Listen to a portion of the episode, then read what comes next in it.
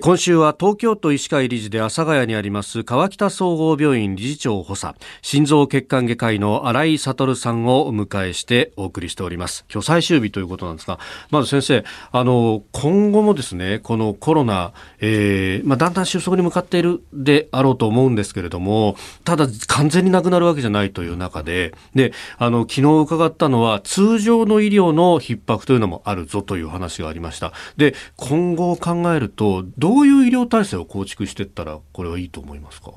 そうですね。まずあのコロナに対応する医療提供体制とい。うことですけれども、はい、やはりあの東京都でも専門病院というのを立ち上げて、ええー、都立病院の3病院が専門になりましたし、またあの東海大学の病院とか府中のですね都立のところで専門病院という形で、あの対応してますので、そういう形は大事だと思いますね。でこの次に波がですね、はい、えー、さらに第4波が来た時にどう対応するかというのは、やはりこの今言った病院だけでは当然やっぱり困難だと思いますので、はい、えー、そのコロナのを見る病院と、うん、それからそれ以外のところのある程度の役割分担をきちっとして、それからあ重症度ですね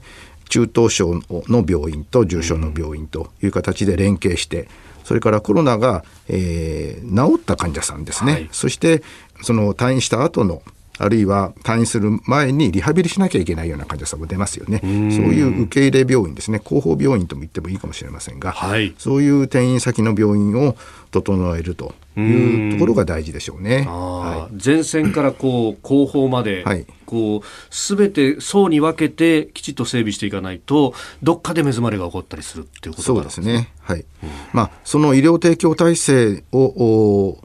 やるきちんとやるというためには、はい、やはり新規感染者数がですね爆発的に増えるというようなことでは対応しきれないこともありますので、やはりそれを抑えていくような、はい、そういう方策ですね。感染を抑えながら医療提供体制を整えていくと。いうところ、そして、えー、ワクチンがこれから広がってくるでしょうから、はい、それまでの時間稼ぎといったらおかしいですけどもね、それまでに対応するということが大事になると思いますね。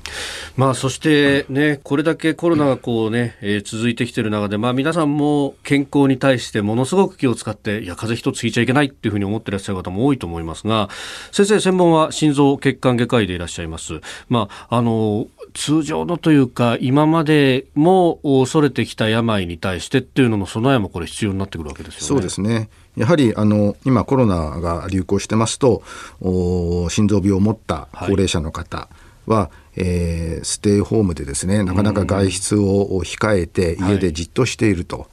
いうような方が増えてきました。そうしますとやっぱりその運動不足による心肺機能の低下、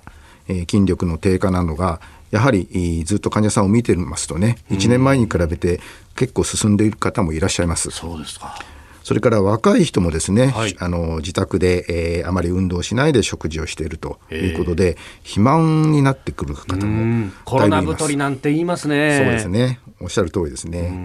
そうすると、まあ、糖尿病を持っている方も悪化したりとかしてですね、はい、えー、最終的には心機能が低下して、えー、心不全が進むという形で、まあ、今まではあ心機能が悪い方でもなんとかお薬とかそういったあ日頃の運動でですね、はい、日常生活を送られてた方がですね心不全で入院してしまうという方も、えー、最近増えてるような気がします。ああとこれやっぱりこうなんか世の中全体として気持ちが晴れないなっていうような感じがありますがやっぱこういう気持ち面っていうのはこう病気にも作用しますか？そうですね。あの、やっぱり、あの、うつ的になる患者さんもですね、えー、いて、そして閉じこもっちゃうような患者さんもいらっしゃると思いますので、はい、なかなかその辺のケアっていうのは、我々も難しいところがあるんですけれども、やっぱりそういうのは、マスメディアの方とかですね、発信していただくといいんじゃないかと思うんですよね。はい、やっぱり、あの、今日は天気がいいから少し歩きましょうねとかですね、はい、そういうような声掛けをもいいかなと思います。はい えー、川北総合病院心臓血管外科医の新井悟さんに1週間お話を伺ってまいりました。先生どうもありがとうございました。ありがとうございました。